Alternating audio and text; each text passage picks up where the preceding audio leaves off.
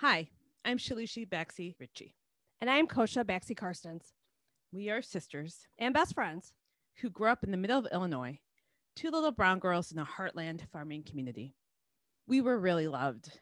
We had a lot of friends, but we never felt like we fully fit in. We started to realize that there's probably a lot of other people who felt similarly othered.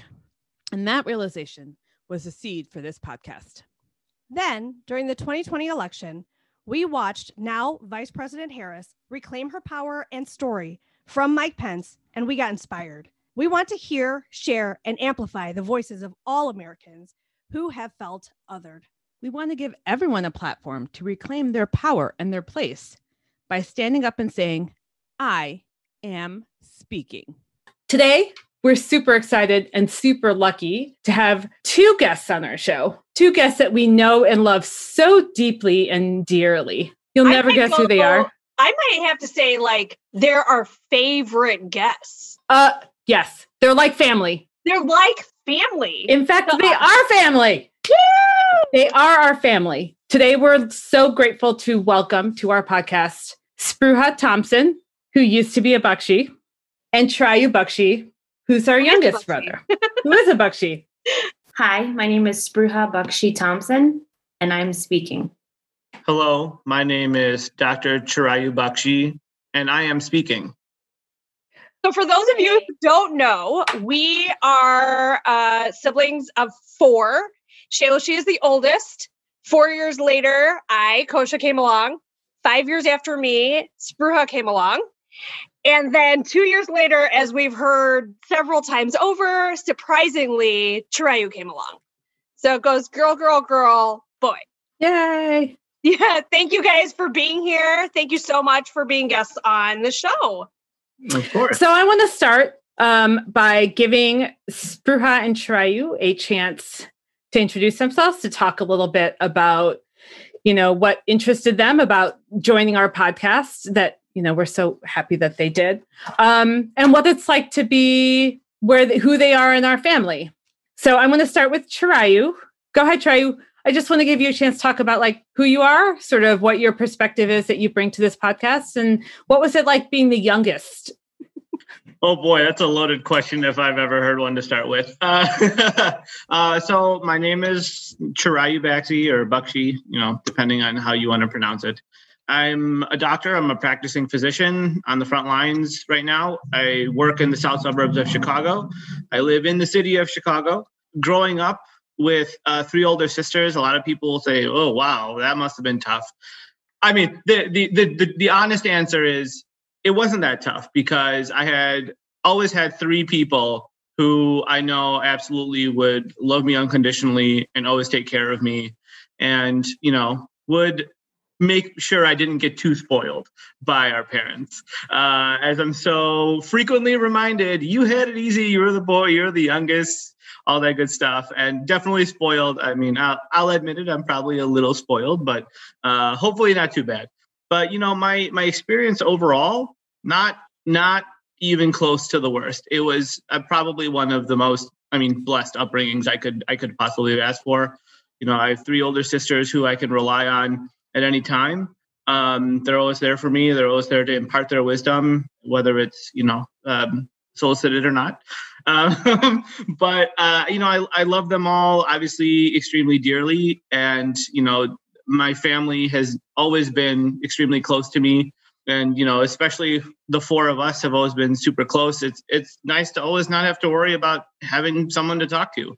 That's one of the greatest things about having for siblings, and they're all older than you, so they always have wisdom and experience to share. So I'm really, really lucky in that way. Thanks, Troy. That was lovely to hear that uh, you did not mind having three older sisters. I think a lot of many guys would feel like they didn't have, you know, that the male camaraderie. Um, and now it's on record, so you can't do yeah. that. Well, I didn't say it was always sunshine and puppy dogs, but no, I it, it was definitely a situation where, you know, I, I look back on it now, and especially knowing the culture of men and, you know, Indian men these days, like it, it it's easy to to realize, it's easy for me to see that, like, I actually got the benefit of avoiding a lot of toxic masculinity. That's something that I think I, I've pretty much, I don't think I've ever really struggled with that. Uh, you know, masculinity is all, it's all mentality, and it's all whatever you think being a man is. And at the end of the day, at least for me, being a man is part of it. That is also respecting women. And I've, I've never, ever had any doubts in my mind that being brought up by not just a mother, but three older sisters has definitely given me a, a healthy perspective and a, and a, a healthy distaste for toxic masculinity. You know, you said something that I, I think we're going to want to circle back to. All four of us will want to circle back to and talk about this idea of being, you know, spoiled and yeah, you had it easy. And I want to be really, I want to acknowledge really clearly that for each of us, something was hard and something was easy, and that no one in any family, but we can only talk about our family, has the free ride, the easy ticket. There was always something. Um, so while I appreciate you acknowledging that you were maybe a little spoiled, and I think it's true, not because of us, but because of mom. And mom has a soft spot for you, which now that I have a son, I get it a little bit, but that it, that it wasn't all easy, and it wasn't all easy for anyone, regardless of where we were. So um, I really appreciate you both raising that issue and, and sort of acknowledging that maybe there were things that were a little easier for you, but also acknowledging the both, you know, sort of the, the yin and the yang of it all, that there are some things that are going to be easy and some things are going to be hard. Well, I think also I've, as I've gotten older, so when you're, when we're younger and the spoiling comes from, you know, uh, Chirayu doesn't have to do the dishes and we have to do the dishes. And, you know, our mom was famously said, um, you know, well, he's just my little nine-year-old baby. And we were doing laundry and, and dishes when, you know, we were nine years old, that kind of thing. When you're younger, that means something. But now that I'm getting older, I realize that being the youngest, being the only boy, being the spoiled one also comes with expectations of, you know, yeah. I mean, we know that what the the oldest son means in, yeah. in, in Indian culture. Yeah. So that I have, I am coming to an appreciation of that, you know, now later in my life. I want to give, then I want to turn to Spruha, who's the youngest sister and sort of in this very unusual spot of being kind of the youngest, but not the youngest, and having a very special place in our family for a range of different reasons. So Spruha, I want to give you a chance to introduce yourself and, you know, sort of talk about who you are, where you are now, sort of what, you know, whatever you want to share with us um, as we get started in this conversation. So just want to say first, thank you so much for having me. Um, again, my name is Spruha Thompson, and I am the third of four Bakshi children. And um, as Shailushi said, that was actually the first, that was the first thing I had on my on my little cheat sheet here. Well, just things I'm I'm just uh, notes I'm writing to myself is I am. Um, While I am the third child, I am the youngest girl. So I don't get to be the first of anything or the only of anything. I'm the middle. Um, but being the youngest girl, definitely being the third child had its um, advantages. Being the youngest girl, you could say, had its disadvantages because I was still considered a youngest in some ways, even though I wasn't truly the youngest. Um, Chirayu and I are only just over two years apart, yeah, but we're just around two years apart. And so we were often kind of lumped together um, in many ways, because between Kosha and I, there are five years. So there at a certain point, we were in very different uh, stages of our life. Um, and so, but Chirayu and I were always very close together in our stages of life. Um, so what can I say other than it's just always been a really interesting position that I've been in. Um, she, she was kind of hinting at why I might have a special place in my parents' heart as well. And hopefully the rest of you guys, um, is that I was born with some complications.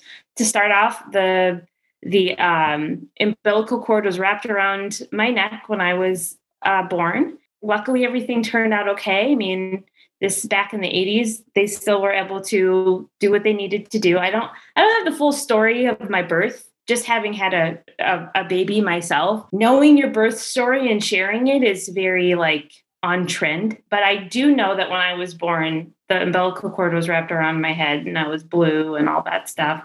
But also I was born with, with a condition called craniosynostosis, which essentially means that two of my skeletal plates were already starting to fuse.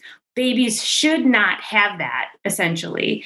They should have uh, separated skeletal plates to allow for their for their heads and their brains to expand and then harden. Anyways, so when I was three months old, um, I had a major surgery, and basically they opened me up from one ear to the other, had one hundred forty stitches, um, and they did major skeletal head surgery to make sure that my, my head basically didn't balloon out in one direction because the other side was already kind of maturing faster than the other.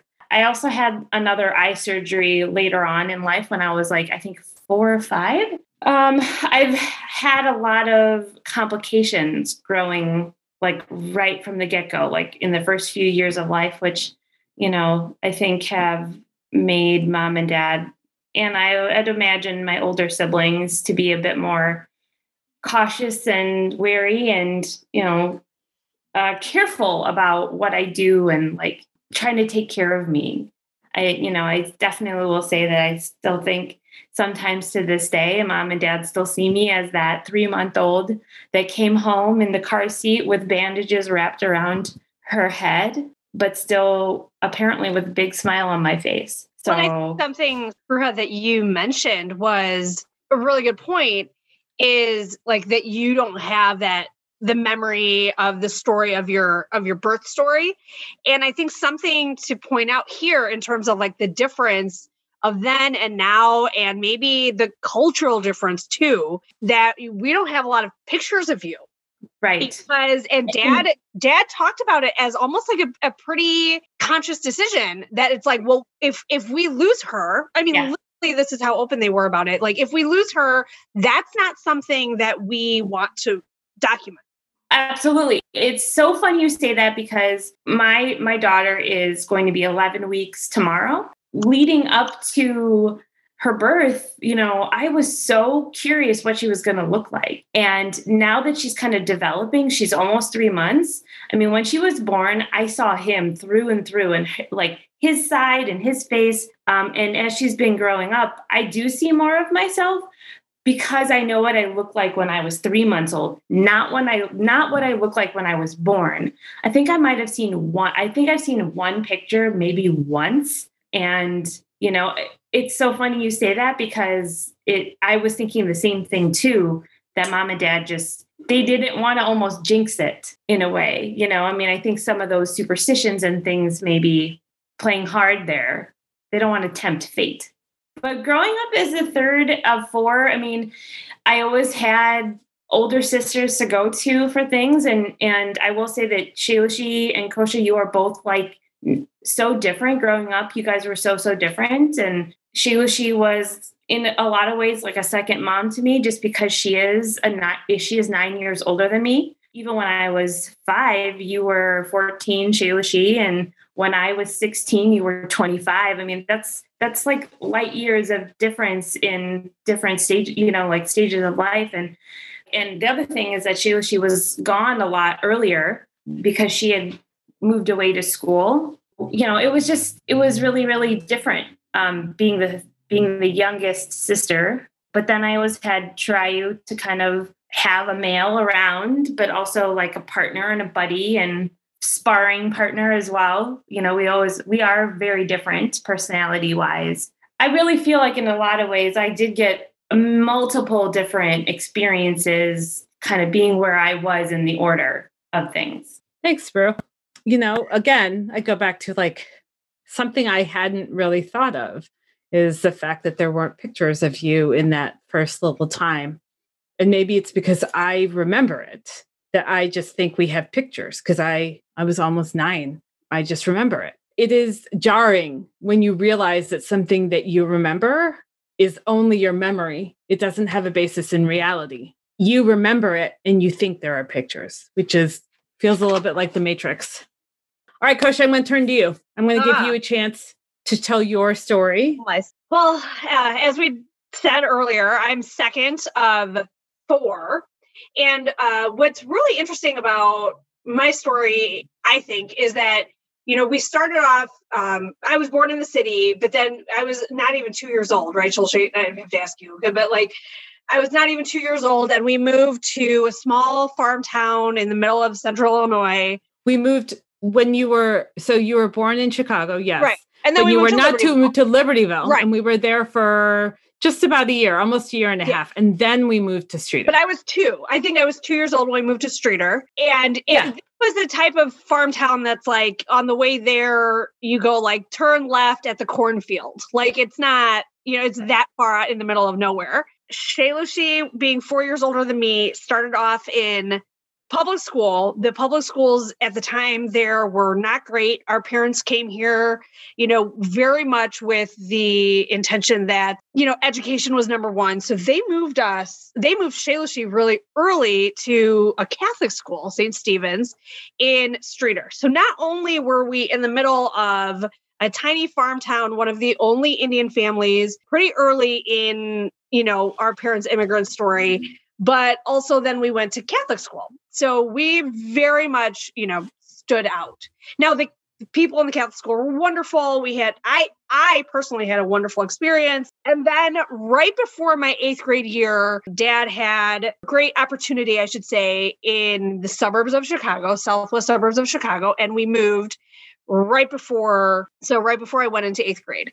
And not only did we move to the suburbs where people looked, it was way bigger, but also I went to public school from then on. I mean, for, you know, up until I graduated high school. It was really, I kind of spanned, you know, what our families experienced. So Spruha was five years younger than me. Looking back now, I was really mean to her. I'm sorry, Spruha. Let's go on record to say that. She, she went to um, Illinois Math and Science Academy when she was fifteen. So I was eleven. And I distinctly remember that was like the moment we we became really close. Is like the whole absence makes the heart grow fonder. It's the story that like we dropped her off and apparently I cried the entire like three hours home. The entire time home, where our mother, and if you know our mother, she is a very emotional person, at one point turned to me in the car and was like, "Can you please stop crying? We will see her again. She didn't die. And you will see her again. Stop." Me and my dad were like, "Whoa, Mom's telling somebody to stop crying. That's a big deal." So, uh, yeah, we became really close after that. Well, I'm so sorry to interrupt, but I will say that what I remember is that you guys argued a lot too. You and Shailushi, like you guys argued a lot too, you know? So it was to go from that to literally like gut wrenching, sobbing yeah. for three oh, hours. It, I was being it's definitely like, um, you know, kind of like a mind F. Oh, like you, a mind fuck. No, like, yeah, it's for your, I want to say you remember that very accurately. I wasn't like sniffling in the back with like silent tears. And it was pitch black at night. Like we left as late as we could. It right. was dark. It was just not. It was in the van and I was laying down on the back seat. And no one could sit back there. I was laying down and I was heaving to the where to the point that our mother, and again, if anyone knows our mother, they're going to be cracking up at this story, was like, "You need to cut it out. Like she, we will see her again." But then, yeah. And then Spruha and I, you know, we found our way, I think, apparently for me, absence makes the heart grow fonder. Cause I think we started becoming very close when I went to college. Apparently I like people better when they're not near me. I don't know. Chirayu and I have always had a very different relationship like that. Uh, we were friends really early on. We have a very similar sense of humor. Uh, there was a summer where I lived at home and we watched Whose Line Is It Anyway every evening. We went to movies together. So I have a very close relationship with each of my siblings, but very distinct. I'm, I'm, I feel like the relationship I have with Shailushi, Spruha, Chirayu, completely different. Your relationship with me is similar to your relation, my relationship with Shailushi, in that you guys were like so much older than me that like you guys took on more of a mothering role in a lot of times, and like your relationship with each of us like reflects di- like very very differently, but it also like it also gives you a lot of different perspectives on like how to act around like uh, even like friends and like children and other other stuff like that. Like, you know, there's a very famous early picture of me and you in the newspaper in Streator where you're feeding me something. I'm like sitting on a table and you're feeding me.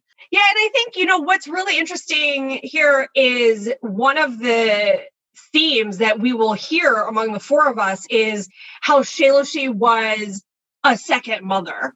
And to me too, I mean, I think there were expectations put on Shailushi, and this is, Shailushi, I'd love to hear your perspective, um, that like how early you felt that, because we know that that came from, you know, Spruha and Chirayu, like that you being, you know, old enough to kind of take care of us and, you know, mom and dad could go away for a couple of days. You're only four years older than me, but I do remember like ha- being in your care, not saying like, you know, that they, mom and dad would leave, but you had to take care of me. You had to kind of entertain me.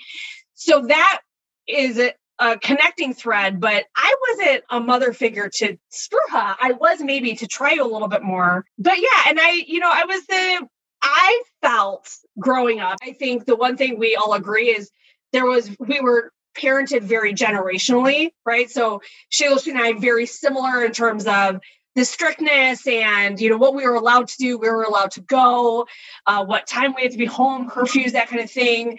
Um, the expectations that we had about, you know, getting your room clean and things like that, grades, and then Chirayu and Spruha.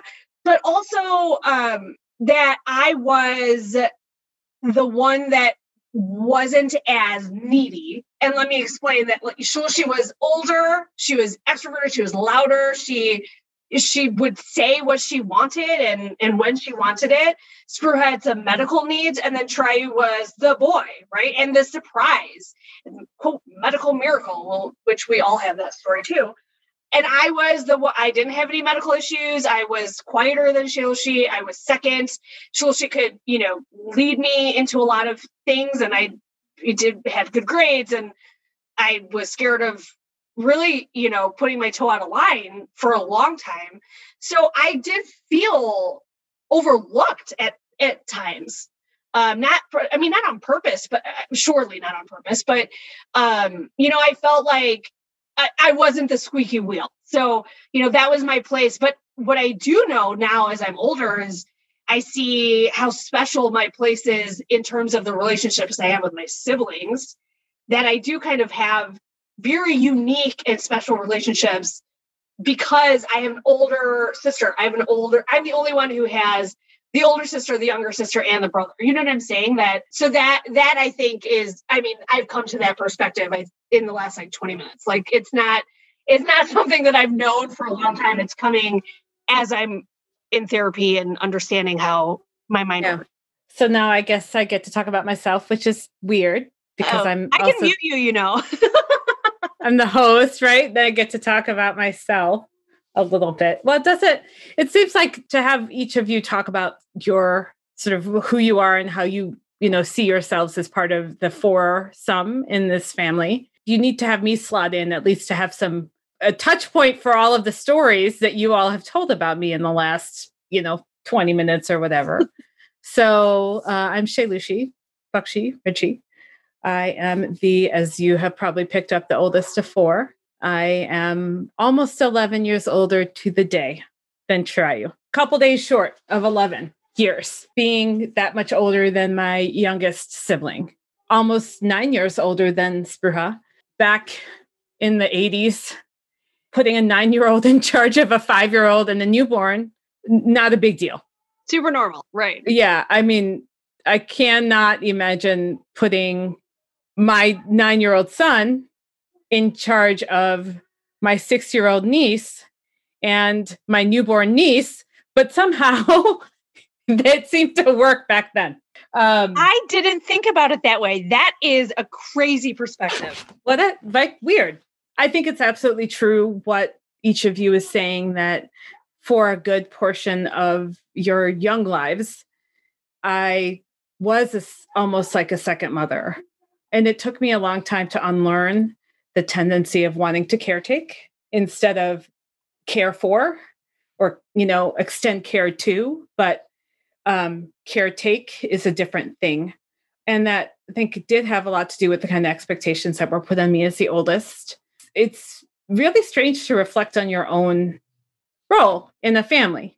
You have to see yourself the way other people see you, or maybe reflect on stuff that you haven't really reflected on before. Kosha and I were always together since she, you know, was old enough to get around. It was Shailushi and Kosha, Shailushi and Kosha. And certainly when Kosha was younger, that was a bit of a challenge because, as Kosha's alluded to, you can call it annoying. It's okay. You can call it annoying. I mean, we were both very different personalities.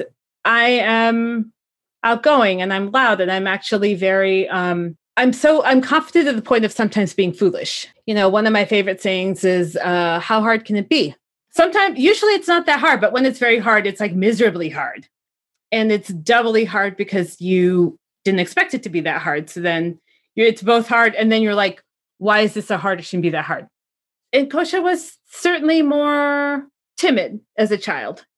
And out of the two of us, she's definitely um, more reserved in almost all ways. So it is hard for, for a kid that wants to ride bikes, climb trees, jump in puddles, explore, to be expected to take care of a sibling that didn't want to do any of those things or was very nervous about doing them the way I wanted to do them.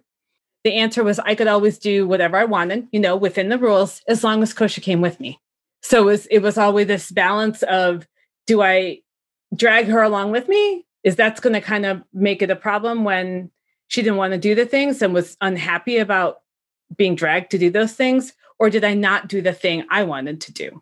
Well, and this leads into, you know, and, and this is for later, but I think we all have dealt with resentment mm-hmm. to the other. It doesn't have anything to do with right. each other. My relationship with both Spruha and Chirayu is, I would definitely say it's evolving, um, that over the last fifteen years, things have started to feel more like peers and less like adult teen or whatever. And a lot of that did have to do with the age gap because, yeah, like Spruha mentioned, I was twenty-five when she was sixteen. Well, I've done so much that she hasn't yet done. Um, even more so for Chirayu, both of those things were complicated by the fact that I had left home when I was fifteen to go to school. So even a lot of that daily hanging out, chit chat, you know, talking over the dinner table was just didn't, we didn't have the time to develop that as siblings in the family. And certainly when I came home, it felt, I think to everyone, like they were laying out the red carpet for me. And it was some like, oh my God, she's home. Let's do a big hurrah for them. You know, you talked about trotting out the red carpet, you know, again, I was so young. I was four, five, six when you were at, at IMSA in high school. And I didn't really get a chance to really spend any time with you in any way that I can really remember up until, like, you know, there's these small snippets of, of memories where you were home.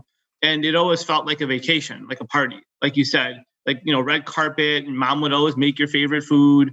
I know we would have chora once a month, basically, because you, she, she loved chora. And, you know, I also remember the, the the thing, at least for me, because it was so exciting, is the first thing I would ask you as soon as you walk in the door is, when do you leave? I want to be able to maximize my time. I want to spend as much time with you as possible, even though we don't have anything in common. If if you're fifteen, I'm, I'm four, what are you going to talk to a four-year-old about when you're in high school, right? We There's tons of common threads because we're siblings. So there was always uh, there was always that that feeling of there's something special happening whenever Shailushi came through the door. Spruha? Yeah, it's, it's you kind of just took the words out of my mouth because, you know, um, when you would come home to visit, it was like the whole family, our extended family. And, you know, Um, we're one of four. Dad is one of six. Mom is, you know, mom had also like um, her cousins that lived also in the area as well. So it was like, you know, our family gatherings were not just like ten or fifteen people. They were easily thirty to forty people, you know, when everybody could make it. And that's not even the whole family. That was just the people who lived locally. And so it was like, we didn't really get a lot of that intimate time to spend together as just like the six of us, you know, like throughout my life, I, I mean, I can look back on those times as really special um, occurrences when it was just the six of us, because once you left Shailushi, it was never just the six of us, you know, it was just five, and then Shailushi mm-hmm. wasn't here. Or again, if you would come to visit, it was for a holiday. So then we'd have everyone around, especially yeah. when we moved out of the rural area into the suburbs where we were closer to all of our cousins and aunts and uncles, which didn't make it bad. Thanksgiving was my favorite holiday of the year because we could have forty, fifty people, you know, people you didn't see all year.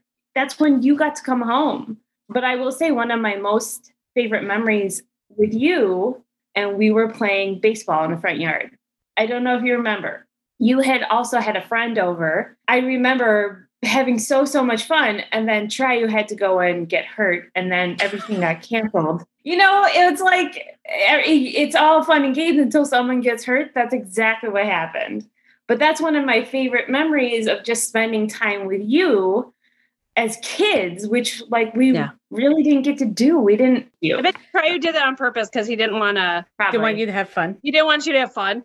But you know, Spruha, I think you bring up a really good point. It was so rare to have the six of us together when Shailushi came home that you and Chirayu didn't have, like you had even less one-on-one time with Shailushi to develop that relationship. So it didn't happen for decades. Or one-on-one time in general. Like I didn't get a lot of alone time to begin with because yeah. Chirayu came so fast after me. So he's just been mucking it up since nineteen- nineteen eighty-seven. Yeah, that's so, going to be like your insignia. Yeah, like, mucking it up, up since nineteen eighty-seven. You know, I think about that a lot. And I think about how me leaving, going away to school, although was absolutely the right thing for me and probably the right thing for mom and dad, because it was not going to go well if I stayed home. We were already starting to butt heads a little bit around what I thought was best for me and what they thought was best for me. I think I'm my own best counsel is going, was going to be a problem with mom and dad. So getting out of the house and having the opportunity to do what I thought I should do was really, really important. And let's not kid ourselves. It came at a price. It came at a price that everyone paid in their own way. When you're fifteen, you're only focused on your own thing.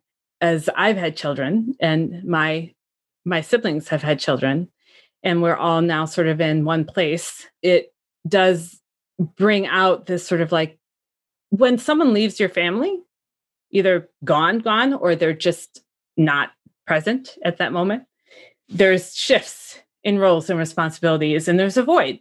And how does that play out with other people is really, really interesting. I've been so thankful and so grateful that our over the years, we've been able to move from second mom, awkward sister relationship to being four adults who are siblings, but also have deep friendships with each other individually. And that as we got called out on it once, but that we are our own best friends. Um, and that when the four of us are together, it's it's its own little bubble and its own vibe. And doesn't need, we don't need other people to the extent that all of our husbands, at least, you know, try not your wife, but at least my husband and the other two husbands have acknowledged that it's almost untouchable, right? You just, sometimes you just got to stand back and, and let it go. Even our parents. Part of their whole plan was to make sure that we were a unit as a family. We did things that as a family, you know, we we weren't able to go and hang out with our friends every single night like some other families were. And it almost like sometimes I think mom and dad feel like that backfired on them because they're so often not, quote, invited to the party when the four of us get together, or that the four of us, we inter- we love having them, the six of us together, or now with our sib- or our spouses and things, but it is a different dynamic than when the four of us are together. That relationship is even kind of excluding everybody besides the four of us. Yeah, yeah I mean, I, I also think that uh, it's less pronounced for dad because like Spruha had, has already said, he's one of six.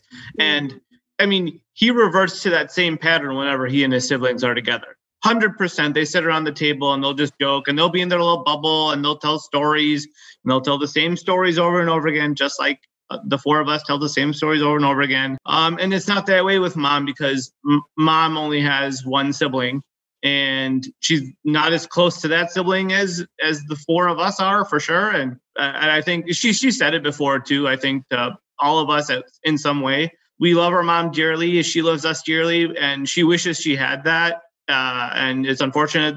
Um, she's also a very social person and she very much loves to have that feeling of belonging.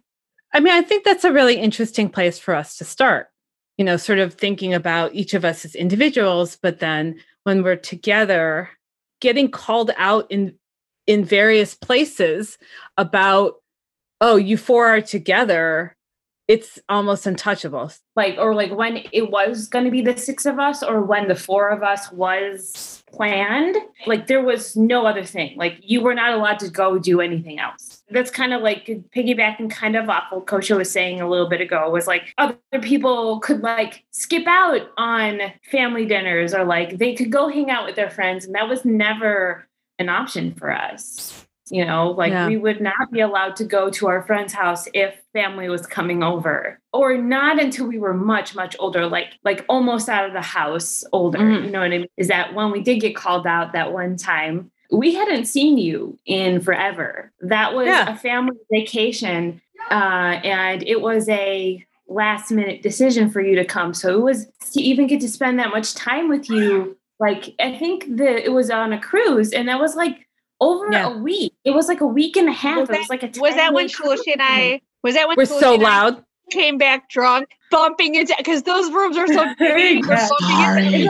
I'm sorry. We're trying to be quiet. We're trying to make sure you don't wake us up, but in doing so, you just so woke loud. Us up. I mean, but that's the thing. I mean, we were being criticized by other two other two other sets of siblings where it was just them and the other person, and they probably spent all their time together. It, at the time, I'm like, oh, I feel bad because they feel left out. But, you know, the same time looking back on it, it's like, you know, this was our only time to spend any time together because you yeah. were working. So you the couldn't just it was off. For us to feel like it was wrong, though. So to put this in context, we were on a vacation. We were all on a cruise, multiple with, families. With three or four other families. Yeah, we were having a great time together. And then um, we were like, oh, we'll sit, you know, we would sit together at dinner. We decided to not sit, like to intersperse. And someone said, oh, we don't want to break up the backseat siblings. And so the, the intention was for us to feel bad about that. You know, just to put that in context. Yeah, like, exactly. Like, I mean, no one was like, saying like, oh, the backseat four, they're so amazing. And I wish I could be part of that. It was right. like other, it was othering us. It was saying yeah. like, yeah, you guys are like, you know, we don't want to hang out with you anyway. Yeah. Yeah. yeah. And like, you know, it, it was like, you feel bad because you certainly, whatever, whatever alienation that they felt, whatever kind of like being left out that they felt was completely unintentional. Right. Yeah. Um, but then now looking back, I'm like, you get to see your sibling, all one hundred percent of your siblings all the time.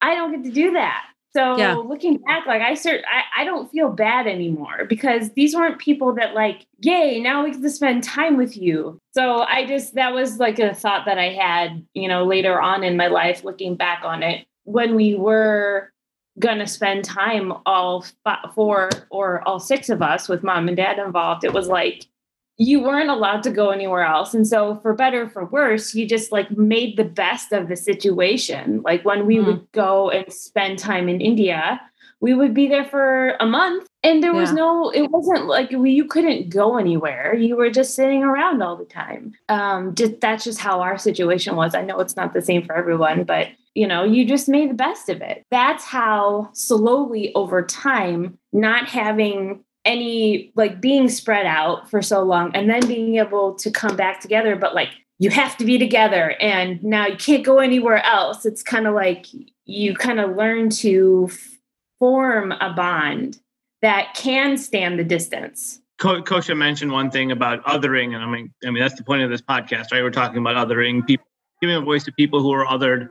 I, I remember that day that we we tried to kind of like break ourselves up, and I was still pretty young at that time. I think I was like nine or ten or something like that. And I didn't really understand why we were doing that. And I remember just being like, no, I don't want to sit by anybody else. I want to sit by my sibling. Why would I want to sit anywhere else? Like, yeah. This is an awesome time. I'm just like spending sitting next to my family and hanging out with my sisters. You know, looking back on it, I'm like, man, I don't think anybody should ever feel bad about liking their family. Like that, that just seems crazy. I was just saying like how interesting that you can feel bad about having a good thing. Yeah. You know? it, it, honestly, like uh, you look back at it, it seems pretty obvious that it's probably just jealousy. It's probably just people, you know, that don't actually spend a lot of time with their siblings. They don't have a lot in common with them. They don't enjoy spending that much time together. Like Spruha said, it was, there are two different sets of boy-girl siblings. They're, you know, probably two or three years apart each. They probably butted heads because they were probably felt like they were treated unfairly compared to the other person.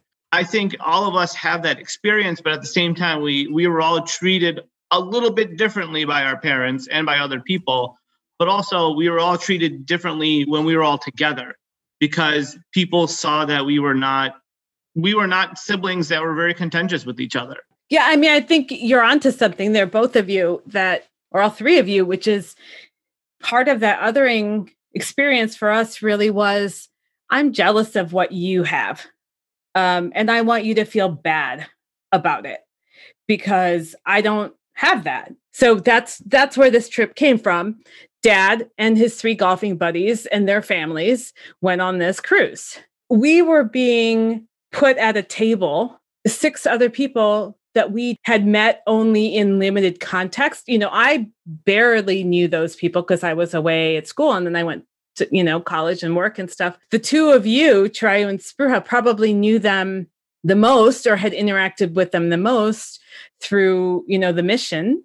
Kosha, you probably knew them somewhat because of just socializing. I would not say that we ever had the opportunity to be friends with them, to interact with them. They never reached out to us. You know, I'm guessing by the way that we were all treated there, that it's not as if even at the mission, they were like super friendly and like, like they were like close. All chubby. So the, yeah, I was going to say, yeah. The boy-girl siblings were close at the mission. And yes. we all, I always did feel, I, I won't say we, I always felt like an outsider there. They were very cliquey. I was oh, not so. part of that clique. They were about your age. Correct. So that would, that you would feel like an outsider. I think outsider, Chirayu and Spruha probably not as much so because they were older than you. And for me, I'm like, I barely know who you are. And then it's so strange to have people turn that cliquishness around on you and make it seem like you're the one that's, you know, we're the ones that are keeping them on the outside. And yeah, why should we feel bad that we get along so well with our siblings? I mean, the saying that came to mind is we're really more like a small gang. And that's kind of what we were, that people would be jealous of that and then turn that jealousy into, t- turn that into shame on us. Like, well, why aren't you, you know, being friendly enough and including us when actually they weren't even, you know, they, there was no attempt made at the get-go to include us since they all kind of knew each other much better than we knew them. But old history is also really interesting when you think about how it helps form the story. Like what's the origin story of our, this, that's part of our origin story about how we all came together, what formed us as, you know, the Bakshi Four. That's part of the origin story. So I'm right. This is a great place for us to start or to continue. What else would you say is part of our origin story um, in terms of, all right, so that's one thing. What are other little bits of either like individual origin stories that you have with each other or something that's about two or, you know, three or all four of us? I certainly, one thing that comes to mind is the one Christmas we rented Sense and Sensibility. And I think, so we had the, we had that movie for like five days. Spruha and Kosha and I watched that movie every day for five days. By the end of our watching time, we had stopped watching it and just started making fun of bits yeah. and pieces of the movie. You know, what's interesting if you, for that story is that it is a story about three sisters, sisters separated from kind of society because, you know, they had a lot of money and then they, the dad dies and um, then they were othered also. Not to force the metaphor, but it, it we definitely identified with that movie. You know, like I, we all know that I'm the person who's going to rewatch a movie a thousand times, but that movie really, you know, we immediately were like, Kosha is the Kate Winslet character and, you know, Spruha is the Margaret. It, we just knew that and we identified with those. And so we, we found things that we identified with. I mean, one of the stories that comes to mind, and I, I mentioned it earlier, where these connections came because our parents were like, I mean, we all heard the, like, you're, we're, we're not a hotel. You can't just go, you know, in and out and go hang out with your friends. I mean, there were times where I didn't even ask to go out with my friends because I knew it was going to be a no, or I had just gone out the weekend before. Yeah, yeah, a lot so, of a lot of bargaining in your head. A lot of bar- yes. If I want to go do that thing in three weeks, like, should I ask for this thing now? No, I really yeah. want that thing. Or yeah. like, well, I already got the thing last. I got to go out to a movie last week, so I got to give it a couple of weeks. So, yeah. so so much of these origin stories happened like in our house because of that. And um, so I remember, you know, Chirayu and I had the who's ladies anyway, but also we went to see a movie, and that me, was myself we went, and Irene. Yeah, me, myself, and Irene, and we had, you know, a great time, and we realized our humor was really similar, and so that was a moment of like just us coming together, where he wasn't just my little brother, we're not just, you know, seven years apart, but we we could just laugh, and we had this same sense of humor, and now, I mean. I don't even know. Troy, were you in high school when we watched that movie? And we still laugh about that one scene that I thought was going to be gross. It ends up being hilarious. We still can go back to, I remember being in that theater. So, I, you know, that's part of uh, our foundation. And I think what's interesting is the connecting thread has to do with mom and dad's structure of our, of our home and our capability of going out and social, mm-hmm. you know, social interaction. Yeah. I know that Chirayu and I have a story like that too, except we bonded over mutual hatred, hatred of a movie of a movie, which I don't know what the Rotten Tomato score is, but it's got to be like one. You're talking about Daredevil, the movie. It's real That's low. It's really low. This was, you guys had gone somewhere. It was some, something that you and Spruha and mom and dad went to, and we're like, what are we going to do? And so we went to see this movie. I think Daredevil was the only thing that we're like, okay, like it's not a sex movie. yeah, and it's it was not like a like, horror movie. Yes, there's nothing else to watch. Right. And we're like, ah, whatever. It's I think it was a matinee. So we're like, this, whatever. It's a couple hours. Famous last words. I think we did actually stick it through to the end. It was just the worst movie I'd ever seen in my entire life. Uh, it, it definitely competes for the top spot, if yeah. not first. So I'm curious then, Spruha, like, what is your sort of like coming together when like things really gelled for you with Kosha or me or Chirayu or me? Oh, whoever. Right. No, I just said, we just learned that you don't like the word mesh. That's weird, but okay. Definitely with Kosha was when she went to away to college. Uh, probably one of my most uh, favorite memories with just me and Kosha, where I felt like I was like, okay, like I think we're starting to know, getting to know each other, like, in a non-sibling way was um, I spent a weekend with her, a siblings weekend, when she was in college. God, I just had, I had, we had so much fun. And I was so upset when we didn't repeat it the next year, just because the whole weekend was just like doing fun things, like ice cream social and like playing um, apples to apples and like getting to hang out with your friends. And You lived. We went in, to Carlos um, O'Kelly's. Yes, and we had um, that huge. Uh, I think we had a cookie skillet. Skillet cookie, yeah, and, yeah, and um, it was more fun just being like seeing you with your friends and like being included, because I didn't get that. It, you know, and, and that was just the reality. Like I can understand like who wants to have their sibling, their like when you're you know sixteen, who wants to have their eleven year old sister hanging around. I get that. Um, so, you know, that was just so, so much fun. I just, it was great because we got to like be friends that weekend. I, I got to have like an older sister who also could, I could have fun with that I didn't really get growing up. I distinctly remember that. I agree that that was part of our, like, we went from being like me being the kind of a-hole, you know, older sister to like, we were f- becoming friends and, or we were, we, we were, were so, that balance was shifting. And like, as, as, especially like as you got towards like the end of high school, you were really, really involved with extracurriculars. And so I wouldn't, not only did we not go to the same school, but I would not see you sometimes like until you got home at nine, ten o'clock with your, you know, because you were so involved with drama and like when it was, was almost time. I understood that later when, because I was very involved with music and, and extracurriculars too. I mean, I never held it I, like, I, like I never held it against you or anything, but it was just something that I didn't have. And then, you know, w- by the time I was in college, you had already moved to Michigan. So it was like, I didn't even get to spend time with you like post high school.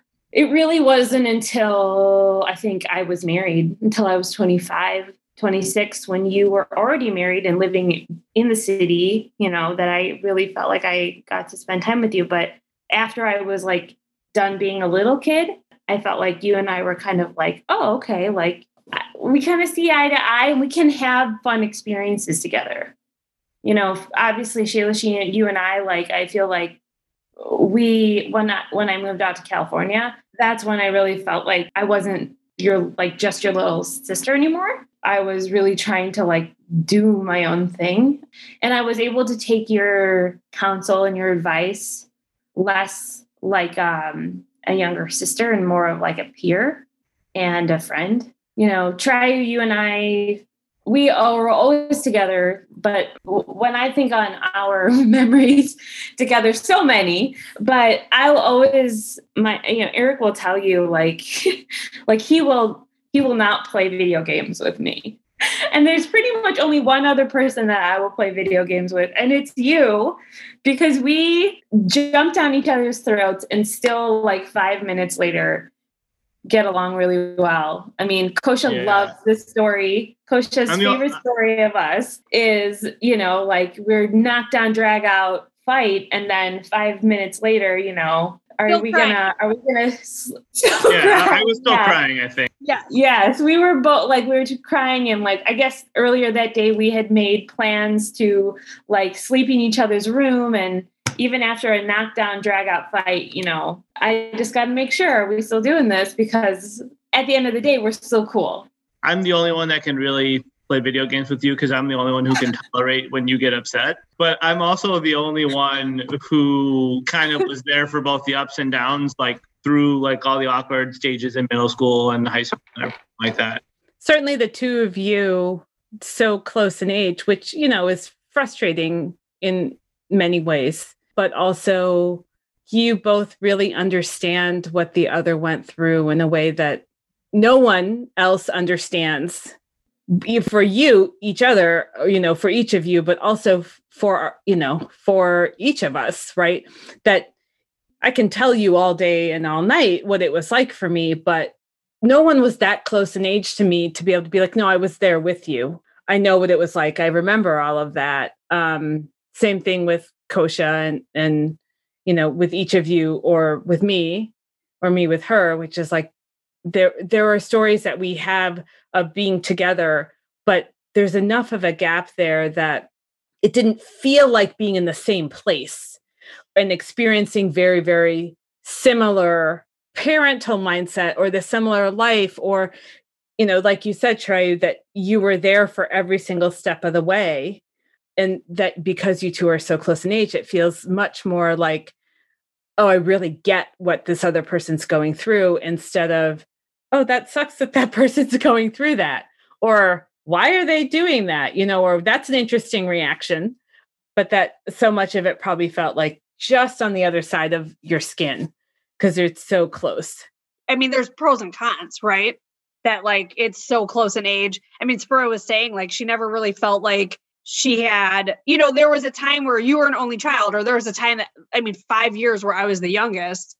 Like Spruha really didn't have, doesn't have any memory of being the youngest, right? That she kind of got mm-hmm. th- this sibling that was like so close in age that you never had your own time.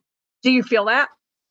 Like I still, and it's, it's, I still have some resentment over the fact that like um, mom and dad wanted to send me to visit our aunt and uncle and, uh, and cousins in Australia for my graduation when I graduated high school. No, no. When I turned six, sixteen. No, it was, it was when you graduated because I was a junior. Okay. Yeah. So when I graduated high school, they they wanted to send me to to visit them for three weeks. And uh, they sent Chirayu along. And because of that, I didn't get a graduation party. But Chirayu got a graduation party two years later when he graduated high school. I still have resentment over that because that wasn't fair. You know, like I didn't get to celebrate this milestone with my friends and for various other things, like that last year and that last summer with mom and dad before I went away was really hard for them and for me because I was just so ready to go out and be on my own and be like, just do something by myself. And I think with me being the youngest girl, I mean, sometimes I feel like that's part of it is like um, a little bit of hovering over me. Um, and me being the youngest, that they they didn't want to really, they were very, very still strict. I was eighteen and they were still really strict about my curfew. They were really strict. I mean, Kosha, you talk about, you know, that funny story, haha, about like you getting in trouble about, you know, tell us if you're going to be late and still getting in trouble. That absolutely happened to me in in my senior year of high school, where to the point where like, Like I, I would have to leave. My friends would start a movie and I would have to leave in the middle of, I was always at one person's house who lived ten minutes away. They would tell me, let me know if you're going to let us know if you're going to be late. They would start a movie. I, the movie would have been ending like twenty minutes after I was supposed to be home.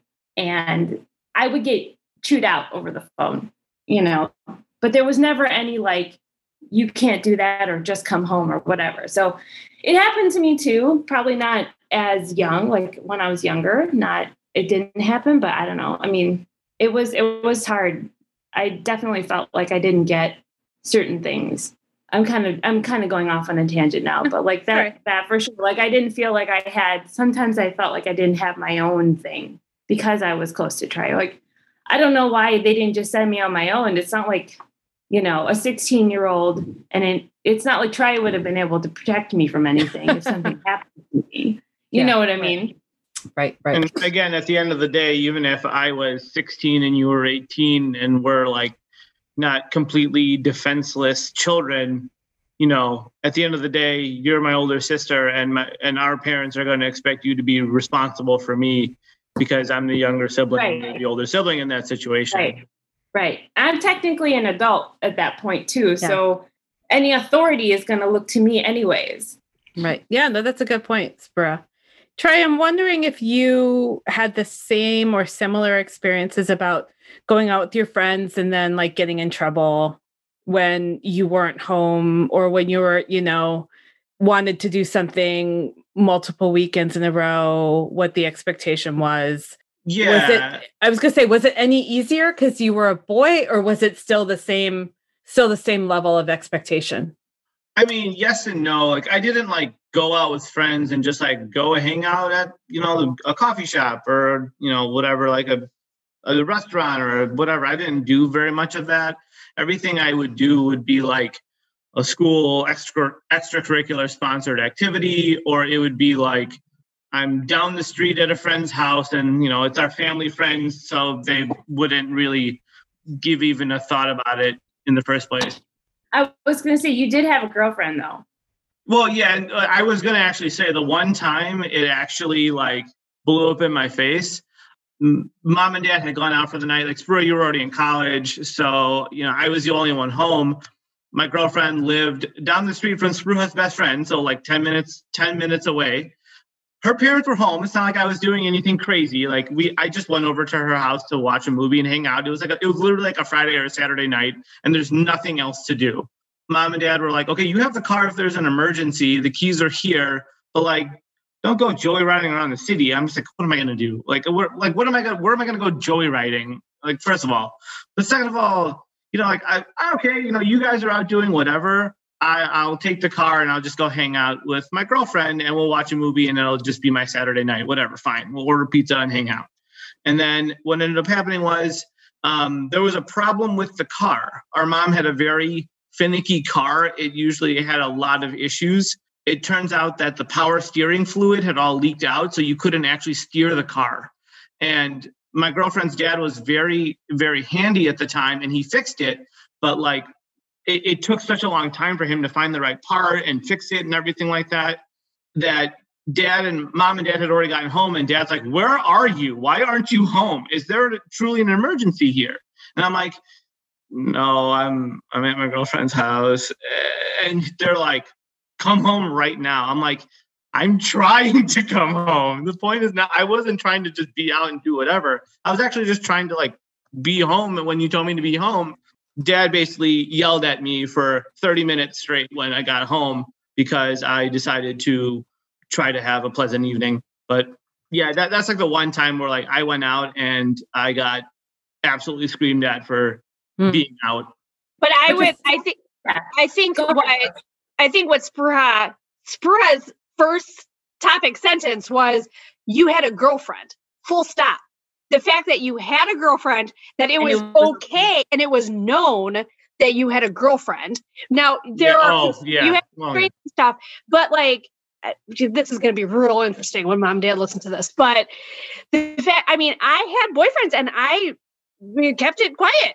You know, they didn't know about the people that I would call my boyfriend and stuff, and, and the dates that I went on and stuff like that, that it wasn't okay, it wasn't considered okay for me to be dating. And I think Shailushi had the same experience. And my guess is, I don't remember, but my guess is Spruha also had the same experience. But try, like, you had constraints about being able to go out with your girlfriend and go on dates and be home on time and things like that. But you having a girlfriend was known and okay. I didn't have any boyfriends in high school. It wasn't for lack, it was, it wasn't for lack of trying or whatever. It was just, didn't work out for me. Um, but my husband is also was my one and only boyfriend in my life.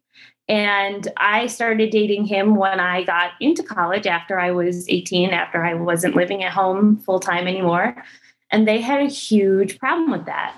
I did, after I did two years in college, uh, I stayed, I lived at home for like a transitional year because I was changing majors. And I was twenty, almost twenty-one. That was the year I turned twenty-one. And Kosha, you talked about bargaining, like, oh, I did something fun last weekend, so I can't ask. I mean, it was like, I only saw him. Now, at this point, we've been dating for three years, serious boyfriend. He's now my husband. We've been together for seventeen years. Uh, at the time, it was like, I saw him once every five weeks because just talking about, can I go see him, do this and that? I mean, it was like, it was, I, I grew a lot. And I will say that I will be, I will be honest and say fair. Like, it's a two-way street, that relationship. But even as a twenty year old, um, it was not okay. It's, I think that's really fascinating. I mean, to this day, right? Like that's, that's a double standard that gets um, amplified in first generation children, that double standard, especially there was, oh shoot, I should think of, I should try and remember what it is. There's actually a term for the conservatism that comes with immigrant parents when the home country gets more progressive. So what we all, ex- there's actually someone coined a term for this. So, you know, the way that mom and dad left India. They left India in the mid seventies, and their cultural understanding stopped right there in the mid seventies. But that India continued to progress. And, you know, I think, Chirayu, your wife is a really great example of what people who did not come over in the seventies what their upbringing is like in India and what it's like to live there now-ish, as opposed to what it was like when mom and dad left and what they brought with them, that it was okay for you to have a girlfriend because you were a boy. For us, it meant a, a stain on your house, right? Like, if, what if someone suspects you of something and um, then you're not marriageable? Because we know the story about mom, who was engaged, and through no fault of her own, that engagement broke off. And then everyone thought she was just like ruined. And that is part of the mindset that people, you know, that they brought with them to this country. Whereas your wife's parents came over at a much later date, and she herself was sort of old enough to have absorbed some of the culture of India and then some of the culture here, but didn't grow up in the ultra-conservative, first of all, not Gujarati, but also the ultra-conservative India that was the mid-seventies, right? So the stuff that uh, that I would hear about people doing in India, like even ten years ago, I'd be like, oh my God, I cannot imagine doing that. I cannot imagine dating in India, because mom and dad never talked about that as even close to a possibility. The only reason I got away with it in high school is because I was like, I'm just going to do what I want. What are you going to do? Pull me out of school? Like, that was my trump card right there, which is being in a school that was, you know, about furthering, like, it was the education thing that mom and dad really valued. If I had been at home, I never could have gotten away with it because I didn't have that card in my pocket, even though certainly my personality would have still been like, well, I'm just going to do what I want, but I would have definitely suffered a lot more because it would have been like, you know, I keep saying, like, we were just butting heads, and you all were there. You saw how much I butted heads with mom and dad, even when we, w- I wasn't even in the house most of the time. And it was just going to be pr- a problem and a problem and a half. So although there may be issues about, or differences about specifics, it sounds like that still was a thing about, like, you know, you need to be home. What are people going to think? Why did you, like, this is not an acceptable thing to be doing. This is what we said you could do, and this is what you can do. End of story. Trey? Yeah, I was going to say, um, I uh, apart from that, apart from like the, you know, what will people think sort of thing, um, it also, I think part of it is, it has a lot, a lot, a lot, a lot to do with what their perception of safety was. Because in India in the seventies, like, I mean, even nowadays, it's far less likely that I'm going to be the victim of a crime than a woman. I mean, it, it's un- the unfortunate truth is that it's far less likely. Mom and dad don't wouldn't have to worry about me walking around on the street at night by myself. It's it's way less likely that they're going to have to be scared for me. What happens if you're not home at this time? Then we're going to worry about you. I mean, they still worry because I'm their child, but it's there's. The stakes are not as high for me. It's just un- an unfortunate, like, fact of fact of the situation, especially, you know, back then, like, that in India in a lot of ways has gotten pr- more progressive, but in some ways it has not. And yes. One of those is is gender gender societies and gender norms uh, in in society. Yeah, no, you're right about that, Chirayu. And I wonder how much of their reaction was driven by mom versus how much of, like, the stance was driven by mom, who is a very almost fear-driven person. Her emotions are so, they're not even right underneath her skin. They actually are on top of her skin. She wears her emotions as clothing.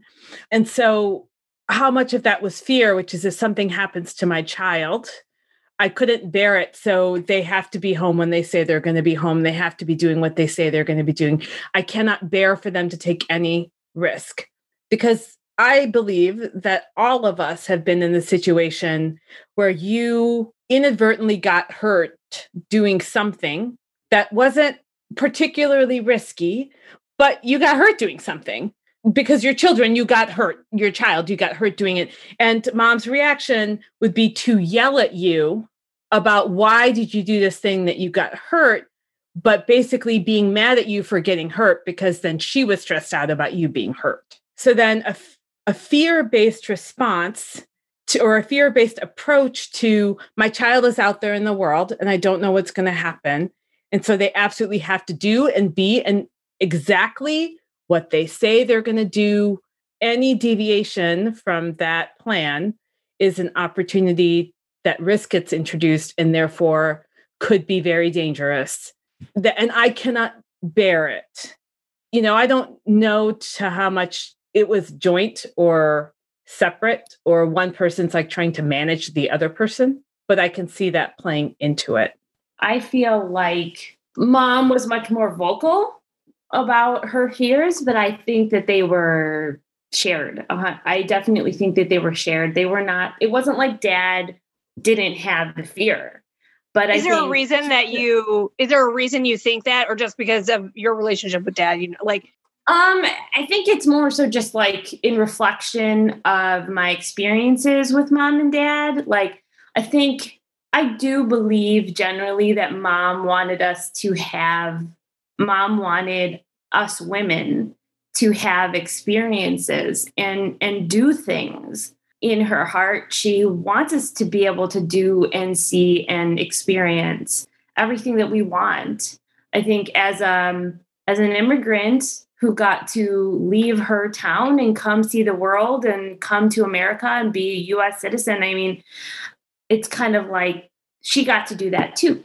Where you bring up a really, I, I don't mean, I want you to mm-hmm. continue that thought, but I want us to discuss that point of mom leaving a life that w- was and would have continued to be incredibly luxe. And now we we were not poor. We were my, you know, our dad's a physician. We lived in a small town, low cost of life, all that stuff. But, and I think, Shailushi, you could probably speak to this better because um, I think you've had this conversation with mom. Um, can you talk about that a little? Is like her leaving was a decision about posterity, about her children and her girls, right? It was like specifically her girls having opportunities versus her. So I think that when we kind of stepped a toe out of line, it like personally, which is like, I came here for you. I think that is a lot of the narrative, although I don't, I know that mom can't say that. Mom and dad cannot say we came here for you, but dad came here to get in it, finish his residency. Mom came here for herself, really. And dad came back to the States for mom. Mom already had her visa when they got married. And the only, you know, the condition was that she was not allowed to come here unless she was married. I kind of bristle at that. Like, and it, I don't disagree that that was a, the projection, but I bristle at that because I know that it's not as if she was being forcibly dragged across the globe, that that was something that she herself wanted. And that she does even talk about the fact that, yes, she would have given up a luxe life in India, but that the sacrifice of being there, living in her in-laws' house, was something that would have been too much for her to bear. So she did it as much for herself as she did for anyone else. And I, but I think you're right, Spru, that mom understands what it's like to want to venture out on her own, to have that sense of adventure, and that she did want us to have those things. And at the same time was so fear-struck at the yeah. idea of losing us, yeah. that it was this constant Mm-hmm. battle between, I want you to have experiences, but not too much to be dangerous, right? Yes. Yeah. It, that's exactly what I was, that's exactly the point I was kind of getting towards. It was like, she wants, like, I want you to have all those things. Like, I want you to go have fun. Mom is a fun, loving person. She loves to have fun. She is a type B through and through. Um, and so, but she just can't help the, like the mothering, like, I mean, she just can't help but be, uh, be fearful. And like, and above everything else, she loves her children and she loves fun, but she loves her children even more. And so, you know, it was, I think for her, just easier for her to kind of lean into that fear. And I think dad like they probably had still their shared hesitations, and like, you know, dad was much more principled and by the book and like structured, and like, where does that come from? It doesn't necessarily come from like, I just make rules because I like to make rules. It was based on, this is how you stay safe because I'm afraid something's going to happen to you if you don't follow the rules. You know, like he's famous, like, I don't want to say he's famously said, but how many times have you heard, like, you can say that I'm wrong? Like, it was a, some kind of like saying he yeah. always has, like, I might be wrong, but this is just what I feel in my, like, this is what I feel in my heart. And this yeah. is how I. For the record, dad never said that to me, but you, you saying it about like, if I die, God could say I did it all wrong. I, I could like yeah. imagine dad doing that. It's making me oh, smile. He said that to, I mean, because he and I butted heads so much. I, I mean, I don't know if that was just me being the last, the youngest girl, and him. I always felt like they were trying to tighten the hold on me because they were just so like so afraid of losing their youngest girl. I don't know, maybe because of my, you know, my medical stuff when I was born. But yeah, we butted heads a lot, and and it was like I felt like the rules got stricter, and and the, you know, as I got older, so. I don't think you're wrong about the vibe that you're getting. I'm not, I don't know that that's the reason. Yeah. But I do know that for dad, especially, he had a very, very soft spot in his heart for you. I mean, when you were like a baby, you could do literally nothing wrong because dad is very principled, um, almost a perfectionist, I would say. I wonder if your go with the flow vibe was at odds with his love. Like it was a t- his own battle that he was fighting internally with his perfectionist tendencies and his soft spot for you. Like Spruha should just be able to do what she wants to do, but she should be able to do what she wants to do in the way I think she should do it, because this is what I think is right. And I want to set all of my kids up for the best life possible. I don't know, because I wasn't old enough to engage with dad as an adult and to sort of talk to him about it when you were going through that with him. But I do know that dad was fighting off some of that.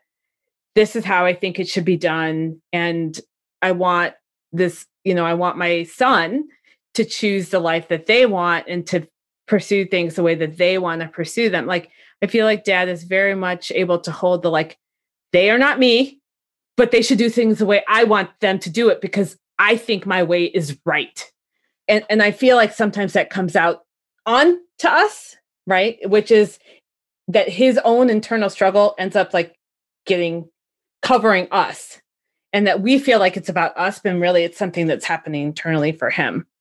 Yeah, I mean, I definitely can look back at that time and be like, oh, yeah, I'm sure that was really, really hard for him to be seeing his youngest daughter who, you know, could have died as an as a newborn um, or had severe like um, developmental issues if we had not gotten a very new surgery. Certainly in the last thirty-five years, I'm sure they've perfected it and improved upon it. Looking back, yeah, for sure. You know, I mean, I, to his credit, he never forced me into any one profession. I mean, I am not a math and science or like health oriented person. I was into music and arts, and him and mom were always, you know, supportive of that. And, you know, just to go along with like, not to kind of do a left turn, but just, I feel like it's very important to mention that like a lot of peers who are my age, who are also first generation um, Indian, American Indian kids, like, you know, I mean, I was not, there was no like engineer, doctor, lawyer, like pick one. I think all of us, you know, kind of feel that to some degree. Um, but I, from the get-go, I wasn't like, I'm going to go to medical school and then, oh, wait, no, I'm going to do something different. From the beginning, I was like, I have no aptitude for math or science. Um, I am a, an artist. I am in, a musician, and that's the way I want to go. And they were always really supportive of that, even if they didn't understand what I was going to do. I think that's, no, I think that is a very unique thing to point out about our parents, that they never pressured any of us into a field. Um, they never, they never made our career choices. And to be fair, they never made any of our personal choices about them explicitly.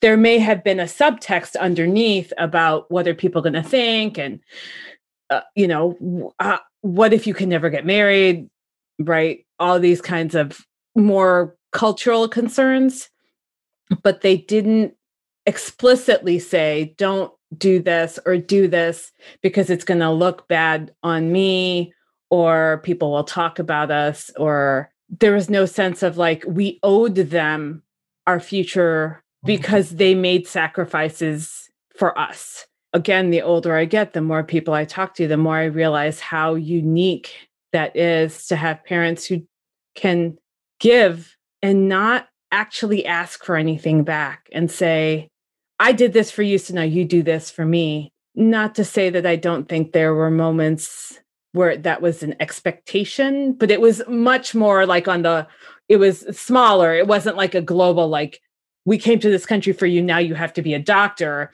It was more like, I brought you this and now you have to do this for me, right? Um, if that came out in terms of the expectations, it, I think it was subconscious on their part, right? I re- I distinctly remember being in one of our, we went to a place called Chimamachin, which is like our Sunday school, and being in class and talking to, like, we were having a conversation with the class, and someone was talking about their friend whose dad was in like demanding and forcing this kid to go into medical school. And they were saying like, what should, what should this person do? And I said, well, he has to live with the rest of his life. If he's going to be miserable being a doctor, he should just be his own person and not be a doctor. And I said it, I wasn't being facetious and I wasn't being sarcastic. I was being very honest. Like, this is, duh, don't be a doctor then. At least half of the class were like mad at me. That's not how it works. That's their parent. That's that guy's parents. He cannot say no to that person. You don't understand the expectations and the pressure. And I, in that moment, realized, whilst we did have a lot of frustrations and expectations coming from immigrant parents and things like that, we weren't able to go out very often. The, our future was not written by them. And, you know, they did a lot to control or try to control our, our the present, like when we were going through school, but there was no expectation, like, you have to be a doctor. And that was different than other immigrant parents mm-hmm. and other first generations in our, in our cohort. That's absolutely true. In fact, I think it's funny that, uh, you know, for a long time, Chirayu, you were planning to go to pharmacy school, and then you decided to be a doctor. You decided you want to go to medical school instead. And and our dad was kind of like, no, don't do that. Don't do that. Go into pharmacy. And like, he was kind of like trying to push you into pharmacy for a while, which is a kind of a weird switch, right? That like bizarro Indian parent where the doctor, no, what, why? Yeah, like originally I was planning to do pharmacy, and dad was always like, oh, what do you want to do? This sounds really great. It's an expanding field. There's plenty of, you know, opportunity for growth and this and that, whatever. And then, you know, I, I got into a, uh, a six-year program where I, I went to undergrad uh, for two years. And then I did like this like early matriculation program where I went to four years of pharmacy school. And it, I got accepted to both. At the, I had to get accepted to both at the same time. But I could basically get a degree two years earlier, a, a pharmacy, a doctor of pharmacy degree two years earlier. And it's like, great, that's awesome. Like, you're set up. Like, all you have to do is just keep doing what you're doing. Go to school. Now go to school. Grades. Yeah, right. It's like, oh, you're done with school? Good job. You've earned yourself more school. Um, which is what ended up happening anyway, but just a, di- a different situation. But I remember when I told him at the end of my two years of my undergrad, when I was supposed to go, I'm just like, you know what? I don't think this is for me. I, I don't. I, I'm, I'm not excited by this. It's not like just scared of going on to something different. Like it, it was actually like a, this is not, ex- I don't feel excited. All I feel is the anxiety of that, that like, I don't think I'm doing the right thing. It just doesn't fit. It doesn't feel right. And I remember having this conversation sitting in our basement with my dad, and he like called me downstairs. He's like, I need to talk to you. And uh, boss fight music comes on and something's about to go down. She your said, stomach grow- you know, your stomach is now either. Yeah. You're, you're immediately in knots, you know, your throat you, is in your groin and your stomach's in your throat. You, yeah. you know, you, you feel really uneasy. And I, I remember having, having this conversation where my dad was basically just like, why are you doing this? Why do you want to do this? Are you sure? Are you sure? Like a hundred times I must answer. I'm just like, I don't know how else to describe it. Like, I, I, and I even said like, well, why do you, why did you want to become a surgeon? And I'm not sure he was ready for that because I never got a straight answer out of him. Um, he went back like, oh, well, you know, I, when I was in medical, uh, I was in school and then, uh, you know, I got really high marks and the system in India is a hundred, a hundred percent different.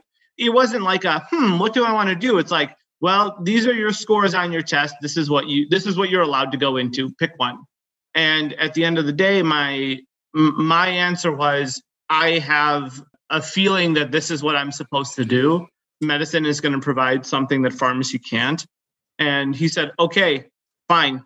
That that's your choice. And you know, you got to live with it, but it, it, it definitely was not without its battles with him because it wasn't the first time I had to, I had to talk about it, but it also wasn't uh, the, the last time. Um, and even when I was in medical school um, or I was applying to medical school and everything like that, he kept asking me like, are you sure this is really what you want to do? It not only made me question myself, but at the end of the day, it also helped strengthen my resolve about that I made the right choice. It, it was definitely like a very unique situation where that it, it wasn't that dad was trying to make a decision for us, but he was really trying to make sure we weren't making the wrong decision. Because, yeah. you know, it, who knows? Like, I, I don't according know. If, if, right, yeah, like it, according to him, what he Oh, said. Yeah. But also, like, you know, Shailushi, you said a little bit ago that, like, I want them to make their own decisions, but I want them to make the right decisions according to me. I'm not sure he would have made the same decision I did. I'm mm-hmm. not sure he would have switched careers when he had a track laid out in front of him. Yeah. I, I honestly don't think he would have. Or, and if he did, if if he was presented with that choice, you know, like, It, again, like, why give up a sure thing? Well, if the sure thing is not what you want to do, then, I mean, it's not a sure thing because you, you have no idea if you're going to be happy or enjoy it, or you're even going to be good at it. Yeah. Chirayu, I actually, I also had a really similar experience with mom and dad when I switched my career path. You know, I had been saying I wanted to be an O B G since the time I was nine years old or something, until I was a junior in college. And it was right around that time when uh, everything started to come together for me. The things I loved became more apparent, and the things that I didn't want to do became very, very apparent. As Kosha knows, since we both went to the same college, junior year at Illinois Wesleyan, you started to prepare to do your med school apps. So like the second semester, they had like uh, MCAT review courses that were like three hours every Sunday. That was like, I mean, the school did it. That, you know, and they did like panel interviews and panel, um, panel recommendations. And like, there was so much prep by the school, which is one of the reasons I went there to begin with, because I wanted to go to med school. I was like, this is great. I had to apply to med school. I was like, can I just skip the med school part and just be a doctor? Like, I don't want to apply to med school. I don't want to go to med school.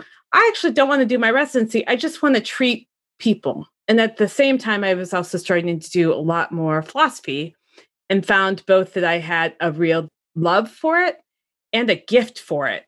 Like the arguing, the getting into the details, and but also not taking it personally. Like, this is a formal debate that we're having. I'm not taking this personally, was something I both loved and was good at. And to bring those two things together, like public health was like a perfect path for me. And yet it was not something that mom and dad had really conceptualized. I mean, for the longest time, mom didn't even know what to tell people that I did. And I could understand how both of them would be like, but you wanted to be a doctor for the last twelve years. Why did you change your mind so suddenly? It was only sudden to them. I think that is also part of it. I'm imagining it was the same thing for you, Chirayu, which is, I didn't just wake up one morning and go, you know, I really don't want to do this anymore. It's too much work, or I want to make life harder on myself. that it was sort of a slow realization of things that were missing and things, and that, you know, sort of things that were missing from the path you were on, and that things that you saw on the other path. And you're like, no, those things are really what I want more in my life. Those are the things that I really value or that get me excited about doing a job. And honestly, it's fascinating, also really fascinating to see how many in the States, how many people leave careers in the prime of their lives and say, I'm not going to do this anymore, which is, I think, an immigrant, you know, certainly in India, that's not, you don't do that. You don't like go to med school or become a lawyer. And then like, when you're forty, you're like, eh, I'm not doing this. I'm going to go to med school instead. But someone who I graduated with in high school was a patent lawyer. So he's what, forty-four or forty-five? Patent lawyer, left his law job at forty, went to med school, and is now going to U C S F because he matched in peds there. I was like, first of all, forty-five in residency, I'm like, I'm just exhausted. Right there, I'm exhausted. But second of all, that is a story that can only happen somewhere like here, not somewhere like India. It is not a mindset that immigrants bring with them. And if immigrants have to come to the States and do, or go to a different country and do something else, it's because they can't do the thing that they're trained to do in their country, right? Yeah, I, like uh, cab drivers or, yeah. yeah, you're working at a seven eleven or something. That's where my mind goes, yeah. Right. I own a seven eleven because I can't be a textile engineer. Yeah. I can't be a physicist, right? Right. Which I have blown past my respect for time. And now I'm just trying to be like kind of on time. Well, and um, we know that the four of us can talk forever and just, it will never be done. Right. It's almost ten o'clock. We're supposed to stop at nine thirty. And I don't feel like we're actually slowing down at all. Like we could just, if I'm like, okay, so let's just keep going till we're done talking. It might be three in the morning. Um, am I it, wrong? It, no. It will be done talking because we fall asleep, not because right. we're going to be done talking. Or like, we're like so hoarse that we're like, okay, I cannot talk anymore. Um, so I'm going to suggest that we stop here. I mean, I'm really enjoying this conversation, but like for the podcast part, but I'm also fascinated about the perspectives that you all are, the, especially Chirayu and Spruha, because I don't, I will just own my own garbage and say that I thought I knew. Mm-hmm. No, I totally agree with you. Right? I I yeah. think, especially being the oldest, you think, I was, I saw. Thank you guys so much for being here today, for um, sharing your stories. I mean, yeah, well, we're going to have to do this again. It's just going to... Welcome that, to part one of twenty. Of twenty-two thousand, correct. This is a series. So, yeah, it is, it is going to be... Part one of question mark. We are fascinating people, but this is going to be an offshoot podcast.